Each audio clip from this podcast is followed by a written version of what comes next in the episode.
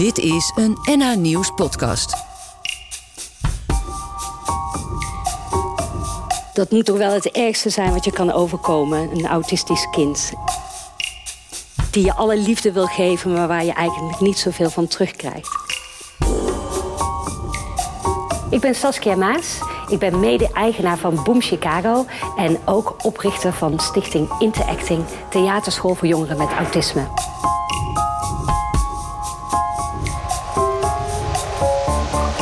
Wanneer Saskia moeder wordt, zorgt het autisme van haar zoon voor een extra uitdaging.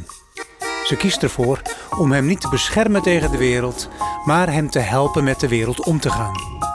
Vanuit haar theaterkennis ontwikkelt ze een training waar hij en andere autistische jongeren baat bij hebben. In RuParé, een huis voor de buurt in Amsterdam-Nieuw-West, spreekt ze voor onze groep strijders.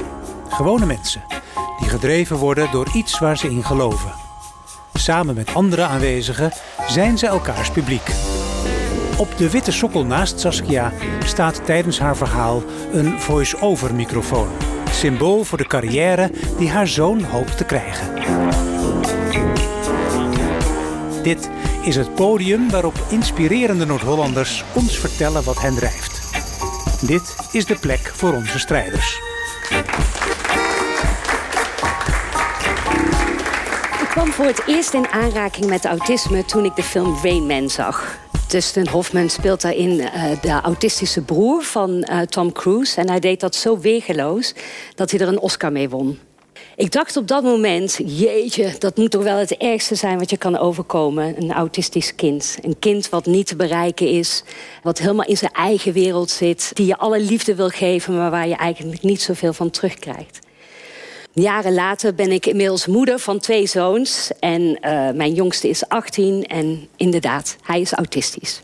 En ik kan je uit persoonlijke ervaring vertellen dat het echt niet het ergste is wat je kan overkomen. Het belandt je wel in een bijzondere reis en dat is ook de reden waarom ik hier ben vandaag. Toen Eden twee was, toen kregen we van het kinderdagverblijf een telefoontje van... goh, Eden ontwikkelt zich anders dan andere kinderen. Hij kan bijvoorbeeld instructies niet zo goed begrijpen. En uh, nou ja, als hij per ongeluk bijvoorbeeld op de grond belandt... dan vraagt hij niet om hulp en dat is toch wel typisch. Zullen we een ontwikkelingspsycholoog naar hem laten kijken en hem laten observeren? Nou, daar gingen wij als ouders natuurlijk mee akkoord. Ja, en toen de diagnose autisme kwam, toen schrokken wij ons natuurlijk ontzettend. Ja, heel erg. Want je gaat je toch afvragen, wat is de toekomst van je kind? Hè? Wat kan hij wel bereiken, wat kan hij niet bereiken? We gingen veel lezen over autisme en we werden ook bijgestaan door Pim Donkersloot. Dat is de oprichter van Child Center, die gezinnen zoals wij uh, ondersteunen. Wij als ouders vonden wel eigenlijk vrij snel dat we niet uh, wilden toegeven zozeer aan dat autisme... maar dat we vooral Eden heel erg wilden meenemen... in alle reguliere activiteiten die we zouden ondernemen. Wij zien flexibiliteit echt als een spier die je kunt trainen. En als je een kind benadert zoals hij is, dan blijft hij zo. En als je een kind benadert zoals hij kan worden... dan neem je mee op pad naar die toekomst. Nou ja, dat weten we natuurlijk allemaal. Dat is makkelijker gezegd dan gedaan. Hè? Uh, mijn ouders wonen bijvoorbeeld in Brabant... En dan gingen we met de trein. En dan is er wel eens een defecte trein natuurlijk. En dan lag Eden letterlijk een half uur op de grond. Helemaal overstuur. En ja, daar was dan eigenlijk ook niet zo heel veel aan te doen. Nou, dan uh, zie je natuurlijk al die blikken op je gericht. Hè, van, ben je een rotmoeder? Wat heb je een stom kind? Maar goed, uh, het wereld hield ons er niet van... om de volgende keer toch weer met de trein te gaan. Maar dan wel eerst even de N S-app checken natuurlijk. En als er dan toch eens een keer onverhoopt iets gebeurde... dan zagen we hem wel weer uh, in de stress raken. Maar god, deze keer maar vijfentwintig minuten. Aha, vijf minuten verdiend. Dus dat biedt echt uh, perspectief natuurlijk. Nou, zijn grote broer Finn, uh, die uh, heeft natuurlijk ook best wel... zijn frustratie uh, gehad uh, met dat kleine broertje van hem. Eden wilde wel eens niet mee naar school. En dan uh, gingen Finn en ik samen boven aan de trap zitten. En dan gingen we allerlei dingen doornemen die we met Eden wilden doen.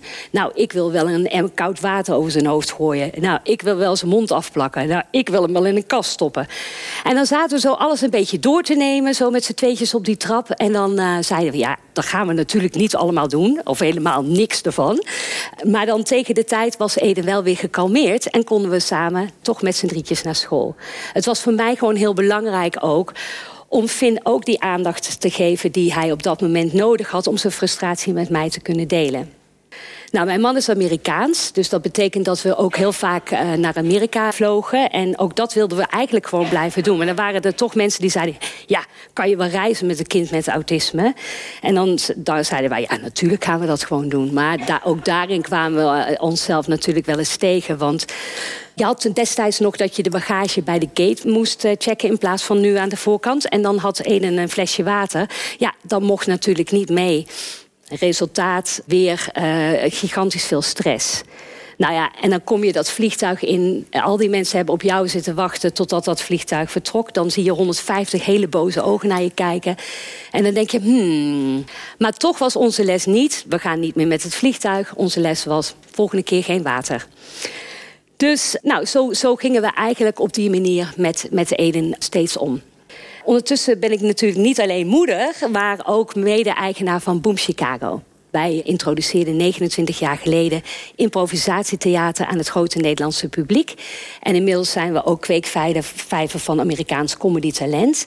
Uh, mensen zoals uh, Seth Meyers, uh, Jordan Peele, Jason Sudeikis... die zijn allemaal ooit bij ons begonnen. Improvisatietheater is eigenlijk een vorm van theater zonder script. Maar dat wil niet zeggen dat er niet allerlei basisstrategieën onder uh, liggen... waardoor je een goede sketch kan maken op het podium. En een van die principes is yes and. Dat wil zeggen, wat de ander zegt is altijd waar en jij vult er iets op aan. En zo kom je samen tot hele nieuwe creatieve ideeën... en kun je samen zo'n sketch maken op het podium. Ik zag ondertussen dat Eden heel goed uh, heel veel dingen kan onthouden. Hij denkt in scripts en hij weet bijvoorbeeld alles van voice-over acting. Hij wil ook zelf voice-over acteur worden. Hij weet precies welke animaties welke acteurs uh, hebben. Hij weet ook wanneer ze geboren zijn. Als ze zijn overleden weet hij zelfs waaraan. Hij kent de kinderen en de namen van de kinderen. Hij weet gigantisch uh, veel. Maar ja, goed, weet je, gesprekken voer je zonder script. Interacties zijn spontaan en het leven is net als improvisatietheater, scriptloos. Dat was eigenlijk het gegeven voor mij om te denken... ha, wacht eens even. Als wij jongeren met autisme improvisatietheater kunnen leren... kunnen zij zich dan beter staande houden in onze alsmaar veranderende wereld. En daarom ben ik Interacting begonnen. Dat is onze theaterschool voor jongeren met autisme. We leren ze via de basisprincipes van improvisatietheater... om samen te spelen, samen sketches te maken... elkaars ideeën aan te vullen, goed naar elkaar te luisteren... en hele mooie dingen te maken samen. En het is ook nog eens een plek waar ze vriendschappen kunnen opbouwen. Want zoals we allemaal weten zitten er heel veel jongeren thuis... die niet naar school kunnen. En Interacting is vaak het enige moment van de week... waar ze hun deelgenoten, hun leeftijdsgenoten, kunnen ontmoeten.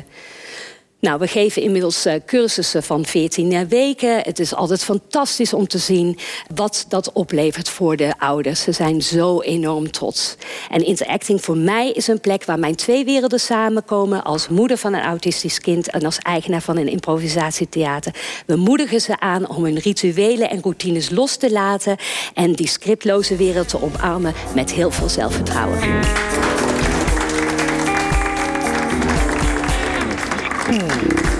Volgende week in Strijders, Thomas van Leeuwen. Wat doet een gebouw met de omgeving? Wat speelt er in die buurt en wat kan dit gebouw daaraan bijdragen? Gebouwen staan eigenlijk het grootste deel van de tijd leeg. Over hoe we betere buurten ontwikkelen... door efficiënter met de ruimte in gebouwen om te gaan. Want als wij nou alle gebouwen die we hebben dubbel zoveel gebruiken... hebben we in feite dubbel zoveel vierkante meter. Dit was een N H Nieuws podcast. Voor meer, ga naar n h nieuws punt n l slash media of de N H Nieuws app.